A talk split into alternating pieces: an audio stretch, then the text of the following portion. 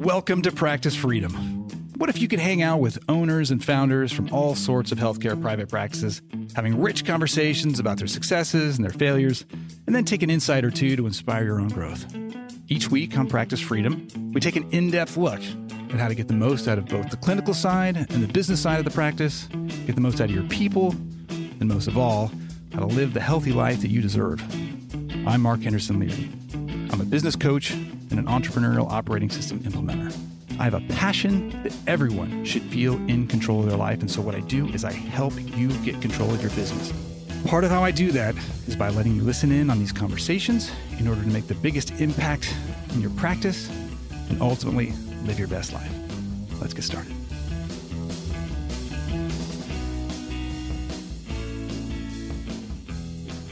Welcome back to Practice Freedom. It's me, Mark Henderson Leary, and love to talk to you about the subject everybody wants to talk about these days, and that is toxic leadership. Oh, that's just me. Toxic leadership. Let's talk about the forces that affect that. But before we do, a reminder please, if you're stuck, if you don't know what the first step is, you're envisioning a healthy, vibrant practice or business that's exciting to come to that makes a huge impact and everybody likes to be a part of it and everybody sees their role in it. And you're living your best life leading this organization to make a big difference. But you don't know where to start. Please don't stay stuck.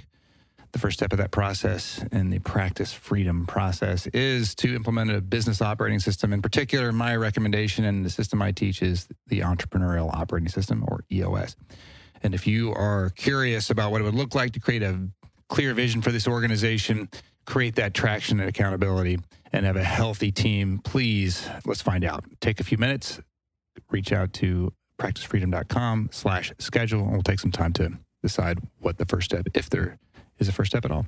So back to the subject at hand, the forces involved in creating toxic leadership. What do I mean by toxic leadership? Well, I guess the first thing to define is leadership. And so I've encountered this thinking, this model in working with my healthcare clients, but I've seen it all throughout all of my other clients. And the reason for that is that the conditions for it are so common and so exaggerated and predictable in the healthcare space. I've struggled with the, the, the title, the, the, sort of heading, toxic leadership, and I just haven't found a better way to describe it because I think it's truly what it is. The toxic part isn't all that hard to define you probably know it and feel it. And the toxicity in any organization, if you've experienced it, you probably just recognize that. Now, the leadership part of that, that's simply recognizing that a leader is somebody who has followers, somebody who is noticeable and makes an impact in the organization. So I would challenge you that if there's anyone in the organization who is noticed for their toxicity or their health, healthy behaviors, they're a leader in some capacity, and you should honor that. And you should make it clear that, well, to yourself, first of all, that if it's noticeable to you, it's probably much more noticeable to other people. And that leadership needs to be stewarded, governed, moderated, curated by you. So do not take it lightly. And part of that message is letting people who are doing that understand how important they are. So, what are the four forces of toxic leadership? There are two conditions that create the opportunity for toxic leadership, at least in this model. And the first is a unique or and scarce skill or need. That is to say, the knowledge, capacity, training, ability to do something that not very many people can do. That scarcity, uniqueness creates a value, right? So, surgeons, cancer treatment, neurology, network specialists with very specific routing capacities, highly technical things, right? Anybody with some training, a lot of training that, that's unique, hard for anybody to do. Condition one. Condition two, the stakes must be high. Someone could lose their life. The network could, could go, go down and stay down. There could be millions or billions of dollars at risk different than the first condition. So imagining that if it's a unique skill set, I'm the only one that knows how to thread this particular needle that so that sews this particular type of needle point. I need a specialist that can do that. Mm, you know, the urgency around that is low potentially. The value is certain types of basket weaving skills and that kind of thing. Flip that around. This place is going to burn down if someone doesn't put the fire out. Well, anybody can pull the pin on the fire extinguisher and boom, we're good to go. However, if someone is going to lose their life and the particular skill required to do it is very rare and you happen to have somebody who's available and this person rushes in to save the day and they happen to break a few eggs on the way to it we tend to ignore that collateral damage, right? And so, in urgency situations, and we've seen this in the military examples, you know, thinking about hopefully your mind is exploding, right? You're thinking about military loss of life, the toughness that goes with that. You don't, you know, no one is concerned about the niceness and gentle nature of uh, you know elite forces soldiers. They have a job to do, and we just kind of change the standard of excellence, right? There, there is a specific job to be done, and we understand that. We've seen all kinds of toxic leaders. You know, Steve Jobs, none, no different. Certainly known for firing people for talking to him in the elevator, known for denying the existence of his own child. Very strange things that would not be passable if the stakes were not super high, at least to the people involved in the system, right? So if you didn't work at Apple and this guy was a jerk to you, you probably would, and you didn't know who he was, you probably would punch him if he talked to you that way. But if you work for Apple and you know what's at stake and you know what he does, you let him get away with it. So this happens with oh so thinking about it from um, what I've known for a lot longer, we put up with non-social graces and very very technical people. Well, you know, he's not very good with people, but he's very good with computers, and so we know what the importance is, and so we put up with that. Usually a little less toxic in those situations. We just put those people in a dark room with coffee, Mountain Dew, and uh, Snickers bars, and they're fine. They're safe. Keep them near the computers, away from the people. So not really leading in that capacity, at least not in the same way. However, if we have the most well-known surgeon for a particular, uh, I don't know, neurological disorder that they're able to do very, I'm thinking of some specific things and mixing the metaphors very badly, but you know, a, a particular way of doing a, a procedure that's exceedingly rare and very high stakes. What does this start to do to the tolerance of the group for the collateral behaviors because we start to lose clarity of where the boundary is. I mean, I think in war and in military, there's something about the boundaries and the order that makes sense, and we start to kind of redraw the lines about you know what's what's needed and what's not. And I think you end up with a pretty predictable order of what military is you go back to the old school chef days, you know, that toxic leadership, maybe not a great example. I think it's just a, that's just bad behavior, but I think we've kind of worked that out in a different way. But thinking about a physician who is the best in the world with the research and absolutely dresses down their their medical assistants or, or the nurses or any kind of the staff. And we have this sort of mixed reaction of what we're doing. So, what are the opposing forces? The reason, what am I telling you? This is, these are the, those are the conditions. That's what makes it possible for us as the community, because that's what we're creating it. The community and the leadership has enabled this. I think that's the most important part to take away from this. We've got toxic leadership. How did we trick ourselves to thinking it was okay? And whoever that we is, if it's you or the community or the people before you, this is why we accept the uh, bad behavior on several different levels when the scarcity and unique, uniqueness goes up and when the stakes go up. Stakes go higher and higher. The urgency, stakes or hurt, and like the consequences are higher, the, the, the speed we need to respond goes up. We just sort of take whatever because we've got objectives in our mind that drive that. How do we counteract that? Or, or, or what is it that we're doing? In fact, this is the other way to think of it I can tell you how to counteract it, but what'll likely come to mind is you start to see where we went wrong. This is in two levels. One is feedback, the other is consequences. They are different. How does feedback make this make a how is it a factor? It is inconsistent or absent feedback that creates the toxic leadership. And that is saying, great job saving that person's vision. I'm not going to say anything about what you said to me or to the nurse in, in the room. Not going to say anything. So that's this inconsistent feedback or no feedback, or we just sort of pull away. This is important because we need to, what we're doing by, the, by withholding or modifying or contaminating the feedback. We are changing the definition of truth. We're withholding truth. We are not giving someone who is very valuable in our ecosystem the gift of the truth of what worked and what didn't. And I understand in urgent situations, we do move the needle. But what happens is we don't see the long term consequences of this and the repetitive nature of allowing this.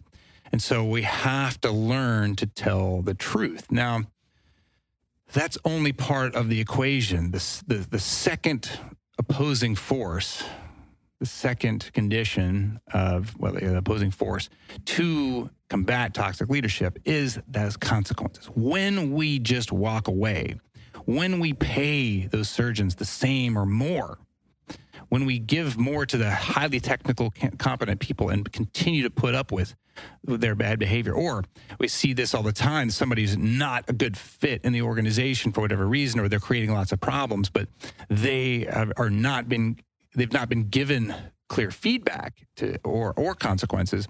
They come and they say, you know what, I know things are not going well for the organization, but I've been here a long time and I'm very valuable and I could go somewhere else and it's time that you give me a raise and pay me more money. And oftentimes we do we actually respond to that because we don't want that problem and we make them go away with that. And so the consequences are inconsistent and backwards and disincenting.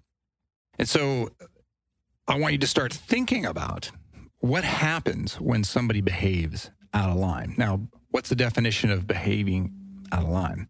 Several things. First of all, well, I mean, uh, second of all, work back to first of all. Second of all, we want to honor our core values. Our our values, our culture of choice. We have decided what this culture needs to be. Here are the three core values. We treat people with respect. We heal people who can't heal themselves.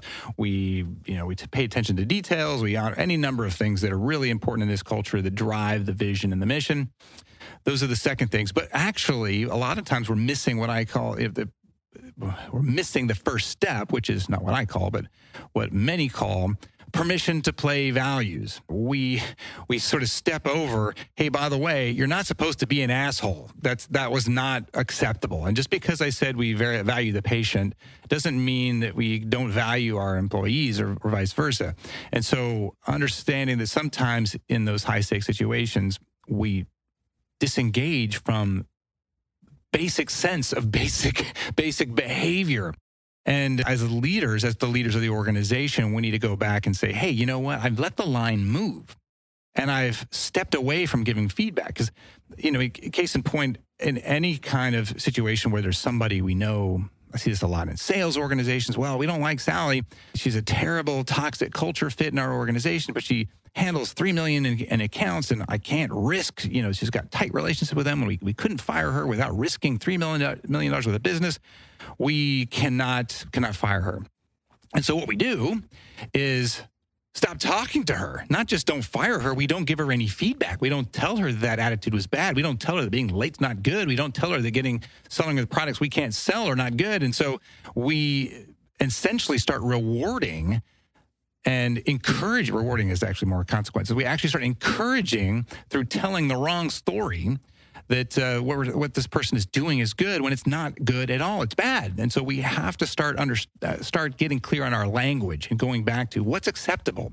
What does the job entail? So this can be core values. This can be permission to play values in terms of basic human decency.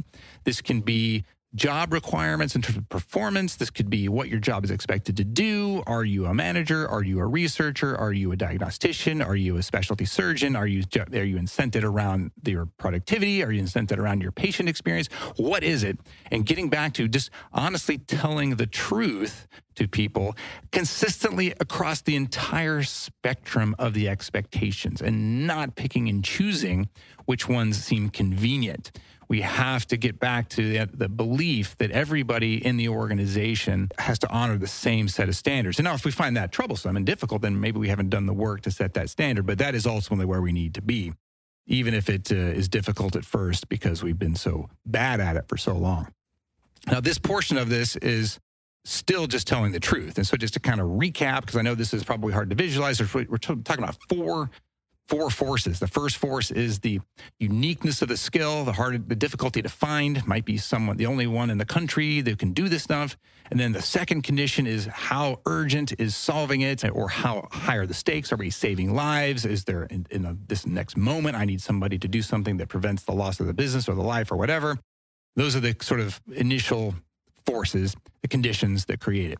And then where we've been bad is we're not telling the truth to these folks. We need to get better at telling the truth about what's acceptable and what's not. And the last piece of the puzzle is the condi- consequences.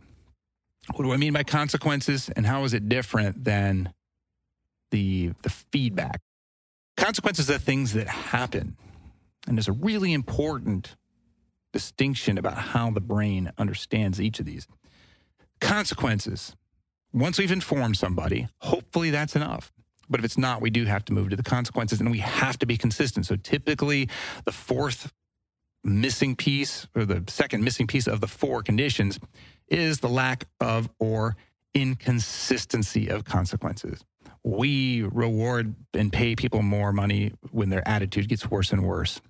We include people on committees, we pay them more. We offer them partnership in the business, and we don't fire them. And so, and we, or worse, or not worse, but in, in a bigger sense, we allow people who are flagrantly violating the rules of the organization to maintain employment visibly in front of others, sending the message that this is okay.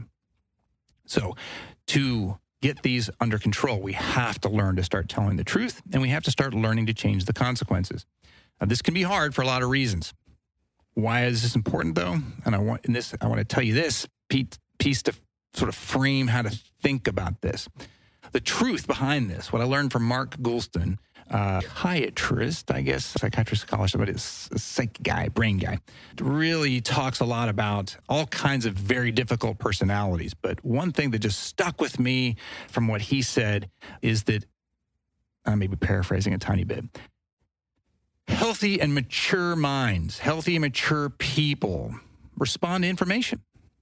Don't go in that door, it's dangerous. Oh, perfectly makes sense. I'm not doing that. We're good to go you know, don't eat so much junk food. You'll be oh, you're you're right. I feel better. We're good to go. That's that's a healthy, mature mindset. One or one or the other. And so oftentimes just telling people what they need to do better and giving them access to the truth is enough. And if we can do that, which is very hard some days, especially when we've been saying the opposite for a decade, but you, you might be surprised, or maybe not. Full grown adults, not mature, and, and this is the least surprising part, not healthy. Oftentimes, because of that withholding of the truth, withholding of the feedback, we have to resort to consequences because an unhealthy or an immature mind or person only responds to consequences. Now, what is a consequence? It doesn't have to be fired, might need to be fired, might need to be people visibly fired, but working your way up. Just understand please do not pay people more for performing the wrong things in the organization. And if you're doing that right now, you're not alone. It, it does happen very easily, but we have to unwind that, make sure that we understand the consequences are feeding the right stuff. You know, withholding responsibility, taking people out of meetings, suspending people, not including people in high prestige things. There must be consequences. So a consequence is simply just something that happens as a result. And so sometimes it doesn't have to be a punishment, but it can be a withholding of a positive consequence. And this is 100% applicable all the way from the most junior level people in your organization to the most senior. Have to really understand this because what you what you start to see here is, of course, that toxic leader mindset. As as you start to see larger organizations with more and more money, you've you may or may not have worked with them, but I can tell you that I have. That as the organizations, the stakes get higher, And I, hope this model is resonating with you because it really is exactly this. As the stakes get higher and as the skill set and the capacity goes up in any capacity, oh, this board member is the only one who has the ear of the right people. This person has access to this particular science and this thinking and this data science or this this intellectual property and this patent or this drug or whatever it is that scarcity we just lose our commitment to telling the truth and we lose our conviction to just saying what's on our mind. And we we sidestep the hard questions and hard issues. And as a result I've seen it so many times that those people just get let off the leash and their toxicity reigns and the organization gets more and more difficult to run. And the people on those leadership teams are having a harder and harder time being open and honest and making good decisions and being honest. And so it's just a spiral of the positive feedback loop in the wrong direction that things get worse and worse as the stakes get higher. So we have to keep the discipline of telling the truth and when the behavior is not addressed, we have to move into those consequences and create integrity of consequences. That's probably a great way to, to think of it learning what our standards are and making sure our words are in integrity with what our values are, what the mission is, what our expectations are, and then understanding that those people who respond to those should be rewarded. And those are positive consequences that send the message thank you for being such a team player. We want everybody to see that you're included in our leadership activities and you're in front of our team and in front of the company and giving the messages and leading the organization in a positive way. And we want to invite more and more of that holistically in terms of what our organization values, not perfectly as all as like some sort of perfect human being. That's why we have to do such good work about our culture, core value, and mission. But when we only want to have people who embody that purpose, that mission in front of everybody and not enable those opposite, opposing, toxic behaviors on any level. Because half the time, or more than half the time, people are looking for guidance to be their best self anyway, and giving them that feedback gives them the opportunity to do that. But then in those consequences, hopefully lots of positive reinforcement by letting people see and be seen and be appreciated and, and included and making more money and all of, and all the things that go with that, the promotions, but certainly no no consequences that incent the wrong thing, taking away the money, taking away the time, taking away the prestige, and ultimately learning to how to take people out of the organization who are toxic to do so, which is oftentimes a very difficult task.